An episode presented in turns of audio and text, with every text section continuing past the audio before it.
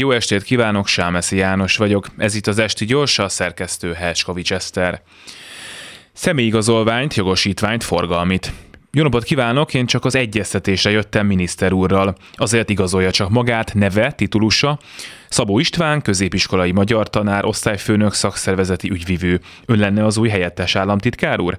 Itt én kérdezek. Egyébként Kovács Tibor, rendőr ezredes vagyok. Soros pénzt kapott? Tessék. Rendben, akkor erre a kérdésre nem válaszolt. Tanúráit megtartotta? Nos, a végzősöknek az összeset, a többieknek a nagy részét egy fél napot sztrájkoltam, és egyszer vettem részt polgári engedetlenségben. Olyan nincs. Tessék, nincs olyan a polgári engedetlenség, nem szerepel a törvénykönyvben, az fegyelmi kérdés. Tonkerületétől figyelmeztetést kapott? Nem kaptam. Majd fog.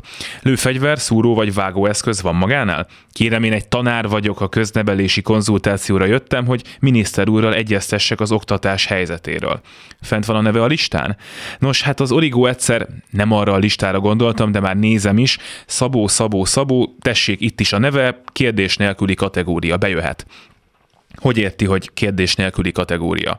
úgyhogy nem tehet fel kérdést. Itt az új szokás, hogy a rendőrfő kap, bocsánat, a miniszter úr kérdez, nem pedig őt kérdezik. Akkor ki tehet fel kérdést? A miniszterelnök úr. De ő a brüsszeli mocsárból egyenesen Katarba repült, szóval nem lesz itt. Nekünk viszont lenne önhöz pár kérdésünk. Arra készültem, itt van az idei bérjegyzékem, látja havi 247 ezer forint. Aztán itt meg a ki nem fizetett helyettesítések tételesen felsorolva, még német órát is tartottam 14-szer, pedig összesen annyit tudok németül, hogy ein Bier bitte, de ezt a hatodikosoknak mégsem akartam mondani. Aztán csináltam még egy korfát a tantestületről, ez az alig látható kis vonal jelzi a 40 évnél fiatalabbakat.